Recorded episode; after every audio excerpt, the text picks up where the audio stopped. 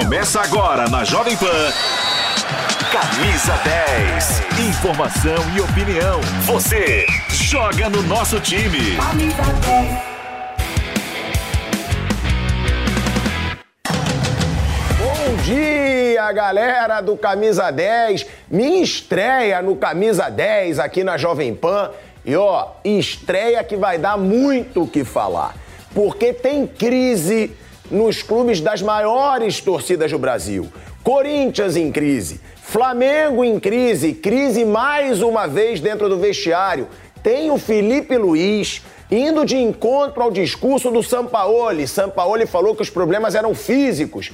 Felipe Luís falou, nada disso. São técnicos e táticos os problemas do Flamengo. Tem o Corinthians buscando uma vitória com o Vanderlei Luxemburgo. São sete jogos. Sete jogos e nenhuma vitória. Quatro derrotas e três empates. E três empates, um Corinthians em crise mais uma vez. E tem o São Paulo. O São Paulo fechado com o Alexandre Pato. Vai dar certo? Não vai. Pato, com trinta e três anos, é uma contratação que vai realmente reforçar o São Paulo? Foi aprovado pelo Dorival. E para abrir, rapaziada, a gente vai botar aqui os jogos desse fim de semana para você já ficar ligado em cada jogo, o que, que você vai assistir, o que, que vai dar tempo, o que, que não vai. Então, ó, já começa com Grêmio e Atlético Paranaense, né? Atlético Paranaense e Grêmio, às quatro horas da tarde, nesse sábado, lá na Arena da Baixada. No mesmo horário, tem Fortaleza e Vasco, lá no Castelão, sempre lotado pela torcida do Fortaleza. E aí começa, né? Um dos times que a gente falou que tá cheio de cobrança, que é o Flamengo, vai receber o Cruzeiro às seis e meia da tarde no Maracanã. Esse jogo aí tem transmissão da Jovem Pan, você pode acompanhar com a gente no YouTube da Jovem Pan Esportes, na rádio. Flamengo e Cruzeiro, às seis e meia da tarde no Maracanã. Tem Cuiabá e Curitiba, às seis e meia da tarde também lá em Cuiabá. E o São Paulo, às nove horas da noite, vai receber o Goiás no Morumbi. Logo depois desse jogo, para deixar bem claro para vocês, tem o Canelada. Eu vou estar apresentando o Canelada ao vivo no YouTube da Jovem Pan Esportes e também na Rádio Jovem Pan. Então já se programa para o Canelada de hoje. E aí, os jogos de domingo. O Inter recebe o Bahia, lá no Beira-Rio, às quatro horas da tarde. O Corinthians recebe o Fluminense, precisando dessa vitória aí do Vanderlei Luxemburgo. Esse jogo, às quatro horas da tarde, vai ter transmissão da Jovem Pan na rádio e no YouTube. Então acompanhe esse jogo. O Corinthians precisando de uma vitória. E lembrando que o Fluminense não vence há três jogos, hein?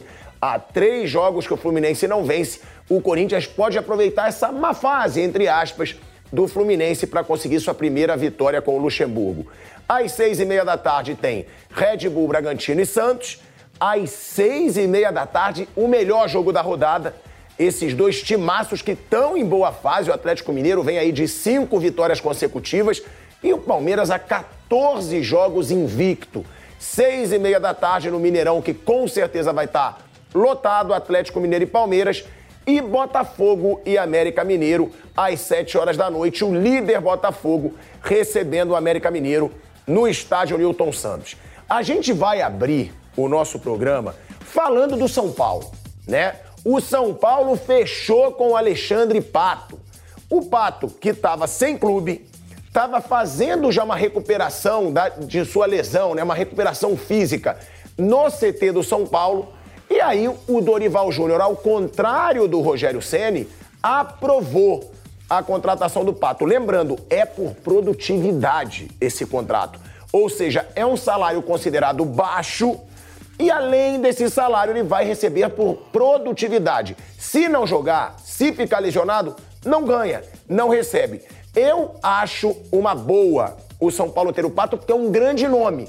E por produtividade, quem tá lá no Morumbi é o Guilherme Silva, nosso baita repórter Guilherminho, para trazer as informações pra gente, né, Gui? Desse reforço de peso, mas que também já não é tão pesado. É aquele reforço de peso, mas ele já perdeu bastantes calorias, já não tá com esse peso todo, né? De nome tem, de futebol não é o melhor momento, Mas é um jogador que, que é bem identificado com a torcida do São Paulo, né, Gui? Bom dia!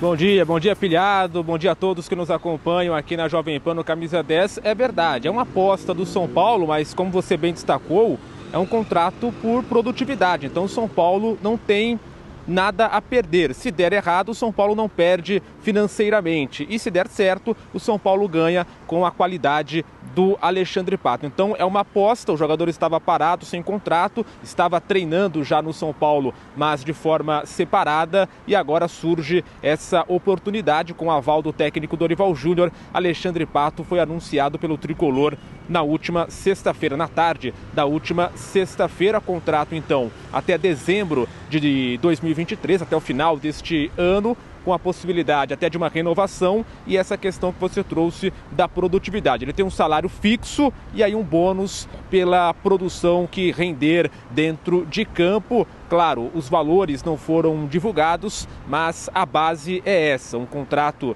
até o final deste ano, com a possível renovação dependendo das circunstâncias, e depois essa, essa produção que pode render um bônus para Alexandre Pato. E ele conversou com a T V do São Paulo, com a S P F C T V, nessa chegada, nesse retorno ao tricolor paulista. Esta será a terceira passagem de Alexandre Pato no São Paulo. Ele conversou então com a T V oficial do clube. Nós vamos ouvir um pouquinho de Alexandre Pato neste retorno ao São Paulo.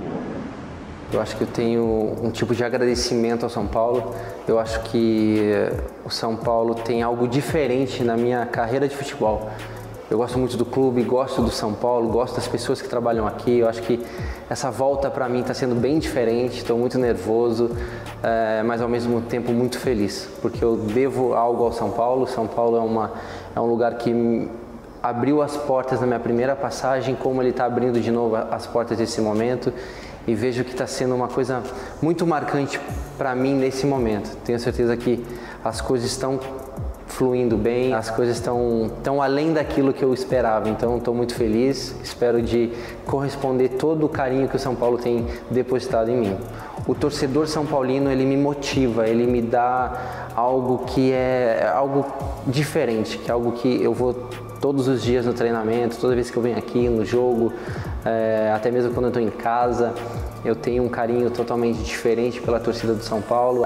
Eu acho que eu tenho que fazer aquilo que eu sei, né? Que é jogar futebol. Eu tenho que recuperar minha confiança, que eu tenho recuperando cada vez mais. Eu venho de uma de um período de tratamento, de uma lesão de joelho muito importante, mas graças a todo esse tratamento que eu recebi aqui no São Paulo, acho que É, todo o tratamento que o São Paulo tem me dado, isso tem me deixado cada vez mais forte. Mas eu sei que a minha cabeça sempre vai ser a mesma. Eu quero ficar na história do São Paulo. E eu tenho certeza que tem algo a ser completado desde a minha primeira passagem. Aí a palavra de Alexandre Pato neste retorno ao São Paulo, dizendo, né, que quer mostrar futebol. Ele que já tem duas passagens pelo São Paulo, inclusive nós vamos colocar na tela alguns números de Alexandre Pato neste tricolor. Foram duas passagens, a primeira de dois mil e quatorze a dois mil e quinze, a segunda entre dois mil e dezenove e dois mil e vinte. No total foram cento e trinta e seis jogos e quarenta e sete gols de Alexandre Pato no São Paulo. Então, um número importante aí do Pato agora neste retorno ao tricolor. Ele que ainda não está treinando com o elenco são paulino. O atleta segue um cronograma especial de atividades individuais para depois sim retornar aos gramados. E agora, Pilhado, para falar do jogo em si, mais tarde tem São Paulo e Goiás aqui no estádio do Morumbi. O técnico Dorival Júnior invicto, ao contrário do Luxemburgo, que não venceu.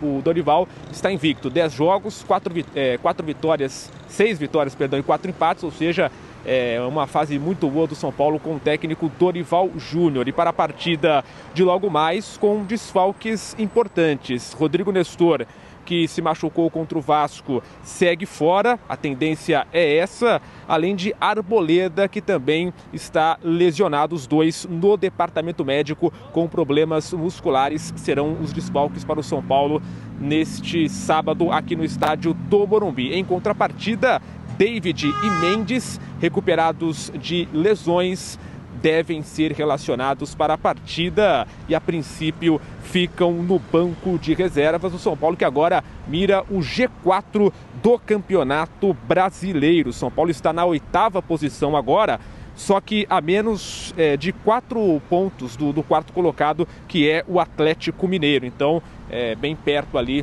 do G quatro do Campeonato Brasileiro.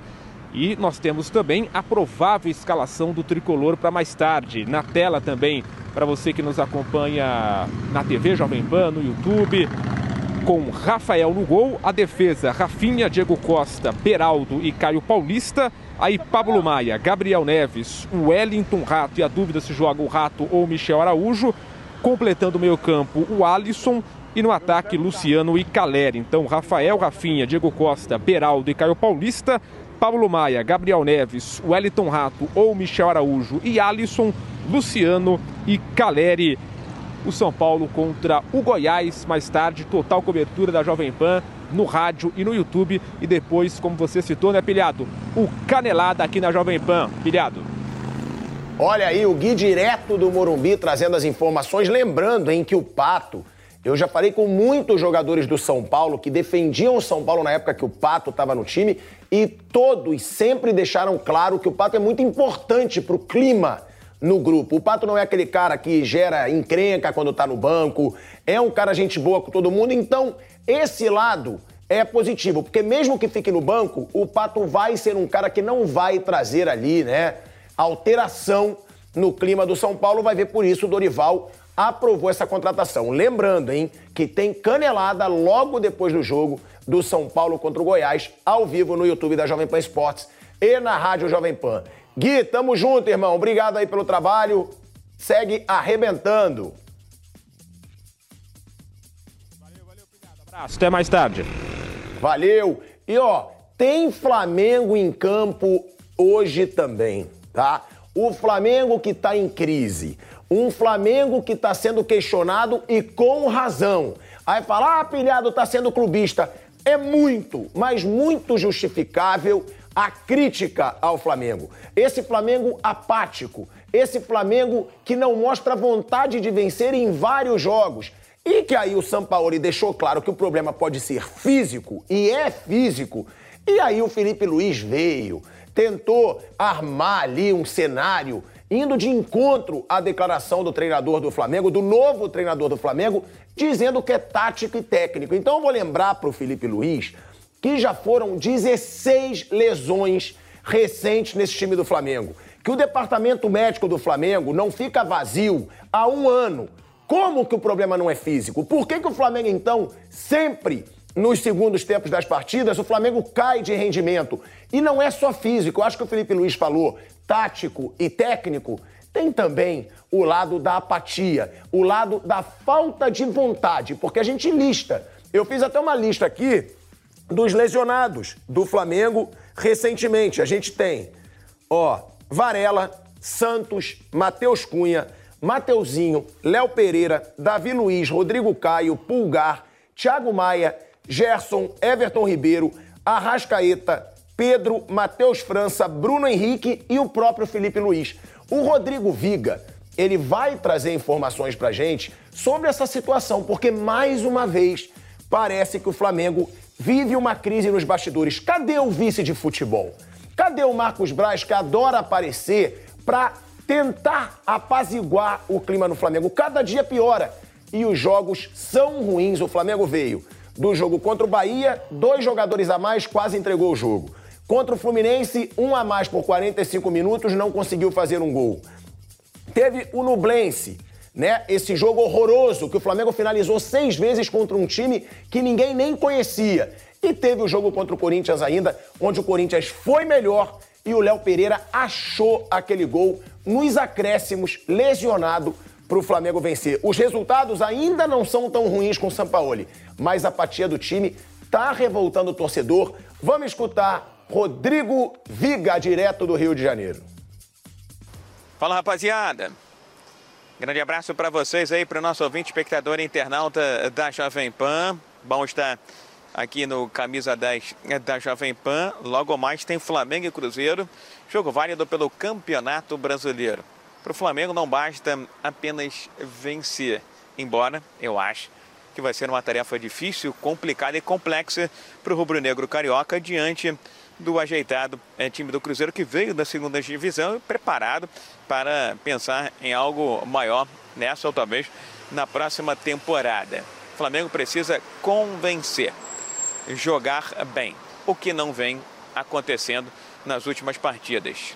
Ganhou mal do Corinthians, numa jogada ali, faltando um minuto para terminar a partida, cujo zagueiro Léo Pereira foi jogar de centroavante, encontrou um vazio ali, um hiato na defesa do Corinthians, mas o Corinthians foi melhor, era merecedor da vitória. E não vou nem falar no jogo contra o Ñublense, um time digno de terceira divisão aqui do estadual do Rio de Janeiro. É, de certa forma, decepcionante, incomoda bastante ver o Flamengo tendo dificuldade com times ou contra times que o rubro-negro carioca é superior. Enquanto que o Palmeiras vai nadando de braçada, vai fazendo o serviço, faz aquilo que se espera de um time rico, poderoso, estruturado, favorito, o Flamengo não dá essa, ter essa certeza, essa confiança ao seu torcedor. Por isso, precisa não só vencer, mas jogar bem, mostrar um bom futebol. Talvez, nessa era Sampaoli, que eu vejo avanços, uma progressão em relação ao que deixou de legado Vitor Pereira, talvez o grande jogo do Flamengo tenha sido aquele que o rubro-negro carioca não conseguiu vencer, mesmo jogando boa parte do segundo tempo com um jogador a mais. Foi naquele zero a zero com o Fluminense, depois desse jogo contra o Cruzeiro, inclusive. Lá na próxima quinta-feira tem Fla-Flu pela Copa do Brasil, que vai decidir a vaga na próxima fase da competição. O Fluminense também vem caindo, não marca gol há três partidas. Vai ser, no mínimo, curioso o resultado e as consequências é, do que vai acontecer na próxima quinta-feira. Fluminense, Flamengo, Flamengo, Fluminense, com total cobertura da Jovem Pan, rapaziada. É isso. Mais uma vez um Flamengo sendo cobrado, mais um, uma vez um treinador sofrendo pressão no Flamengo, mas, ó, agora o Sampaoli tá livre da pressão. Agora a crítica é focada no time, apático, como sempre, nesse ano, e também na diretoria do Flamengo. O Sampaoli não vem sendo criticado pela torcida do Flamengo e não deve ser. Agora a pressão realmente tem que ser nos jogadores e tem que ser na diretoria. Falando em Flamengo, um cara que é super ligado ao Flamengo até hoje segue sendo vítima de racismo, né? O Vinícius Júnior. Agora é muito bom a gente mostrar que a gente vai chamar o Boni lá em Madrid. A gente está com o nosso correspondente lá em Madrid. Só que primeiro, vale a gente deixar claro que o que a gente sempre cobrou de jogadores se posicionarem fez efeito, gerou consequências, porque nunca, nunca teve uma punição exemplar. Agora, depois que o Mbappé se posicionou, que o Neymar se posicionou, que o Ronaldo se posicionou, que os grandes nomes do futebol mundial estão se posicionando, a pouca vergonha está tendo punição, porque o Valencia já perdeu aí uma parte da sua arquibancada para os próximos jogos e perdeu com razão, e agora vai ver a UEFA, a La Liga e a FIFA vão tomar vergonha na cara para tomar decisões contra esse racismo vexatório contra o Vinícius Júnior. O Vitor Boni está com a gente, direto de Madrid. Boni, agora já tem aí, né, algumas medidas da La Liga e, e podem ainda melhorar. Ainda não é o ideal, mas deu para ver que o posicionamento de grandes nomes do futebol mundial surtiu efeito. Olha você, que charme espanhol, direto de Madrid, irmão. Seja bem-vindo aqui no Camisa dez. Fala, pilhado, amigos da Jovem Pan. Realmente, uma semana muito movimentada aqui na imprensa espanhola, com o tema do racismo contra o Vinícius Júnior, discussão é, o tempo todo sobre esse tema durante esses últimos dias, homenagens do Real Madrid ao Vinícius Júnior na partida contra o Rayo Vallecano. E nestes últimos dois dias foi o presidente Javier Tebas quem apareceu mais. Ele que foi criticado por se reposicionar, respondeu o Vinícius Júnior nas redes sociais, mais atacando o brasileiro do que protegendo ele no quesito do, dos ataques racistas que ele sofreu. Agora, deu uma coletiva de imprensa, se justificou, pediu desculpas ao Vinícius, é, pediu perdão, disse que não, não queria ter passado uma mensagem racista. e se defendeu dizendo que a Liga sempre fez o necessário para combater o racismo, que sempre denunciou os casos de racismo e falou que se tivesse mais competência, teria feito mais contra esses casos lamentáveis. Disse que a Liga não tem competência de punir torcedores, de punir os clubes e de tirar pontos. Tanto que foi a Federação Espanhola quem tomou essa posição de tirar a arquibancada Mário Kempes do estádio Mestalla, do, do Valencia, e de também multar o Valencia em quarenta e cinco mil euros. O presidente Javier Tebas também, ontem, se encontrou com o embaixador do Brasil aqui na Espanha, o Orlando Leite Ribeiro, e após esse encontro, as duas instituições, tanto a Embaixada Brasileira quanto a Liga, publicaram um comunicado em conjunto, É, manifestando o total repúdio a qualquer manifestação racista, ainda mais nos dias de hoje, e se comprometendo a lutar energicamente contra o racismo no esporte e na sociedade em geral. Por enquanto, o tema ainda é muito forte aqui na Espanha, tema discutido o tempo todo, e as medidas ainda saindo dessa grande gestão de crise da Espanha após esse caso que arranhou muito a imagem da Espanha internacionalmente.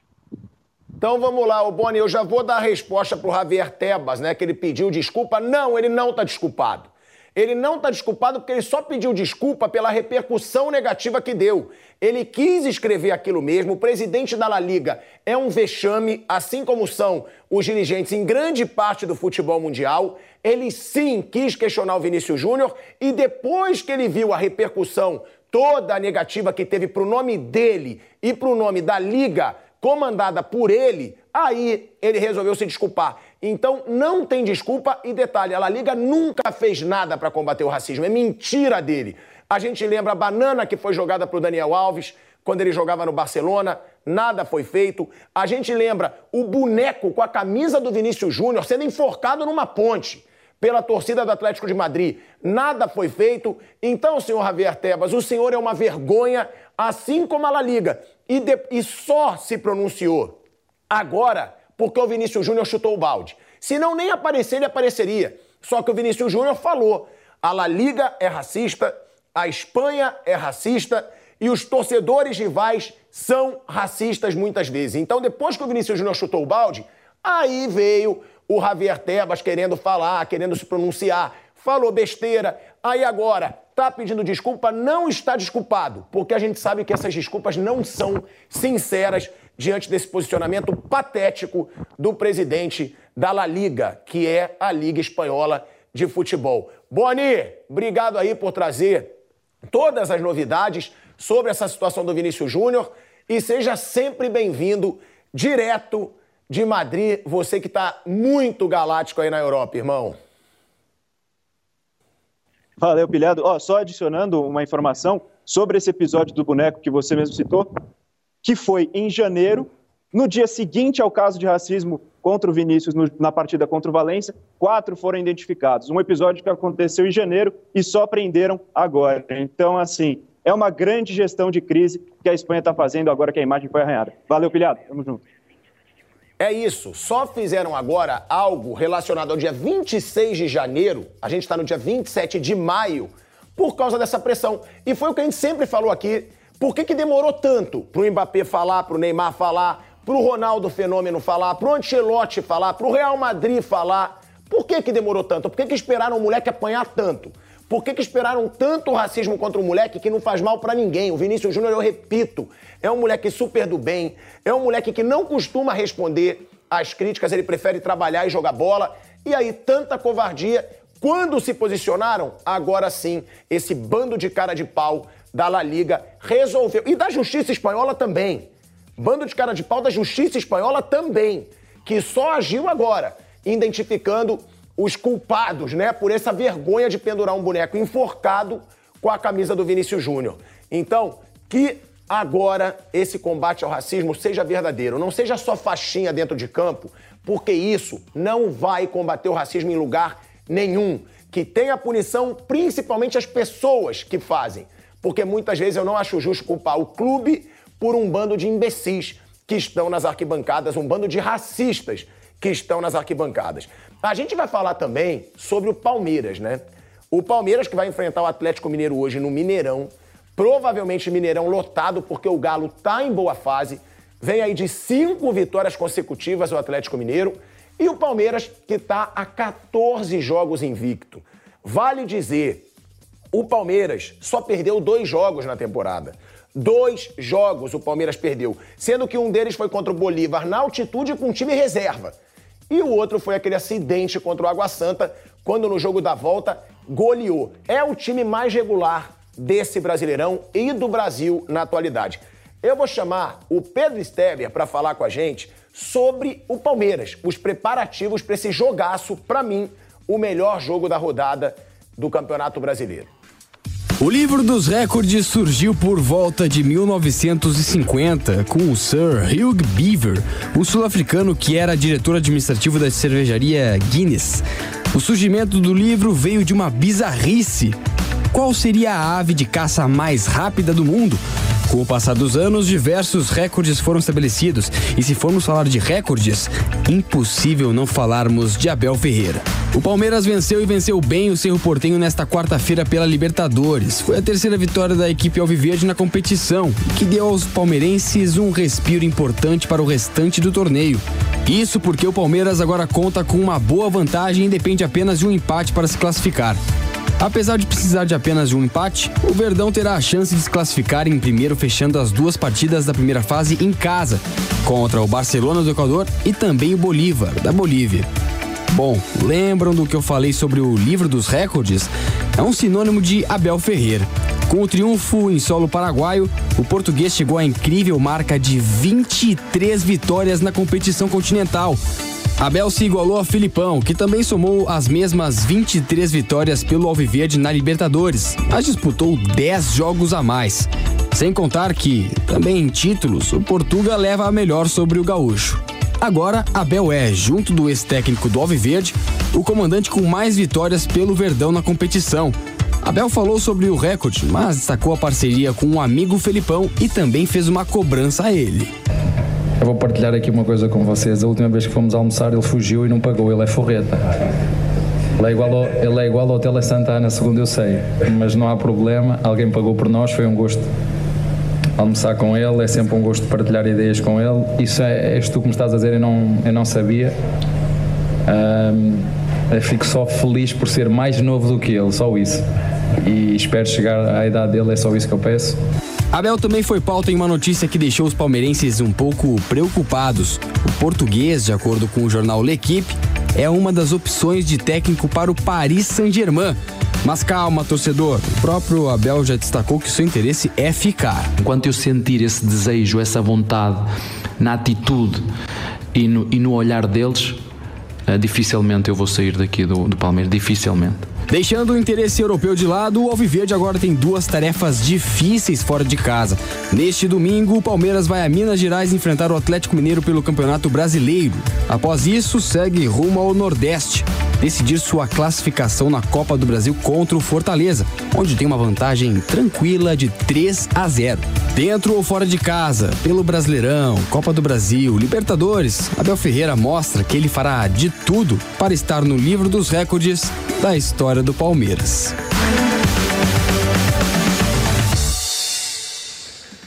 Olha aí, ó. E ó, tem Corinthians amanhã às quatro horas da tarde contra o Fluminense.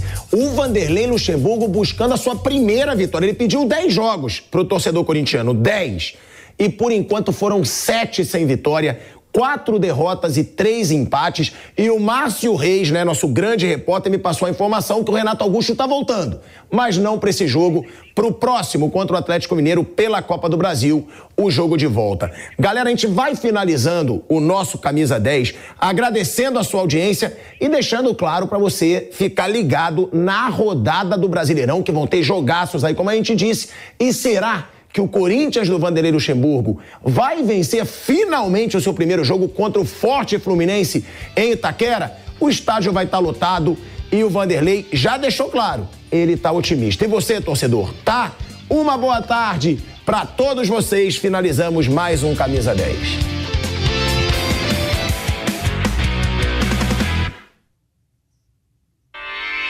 Realização Jovem Pan News.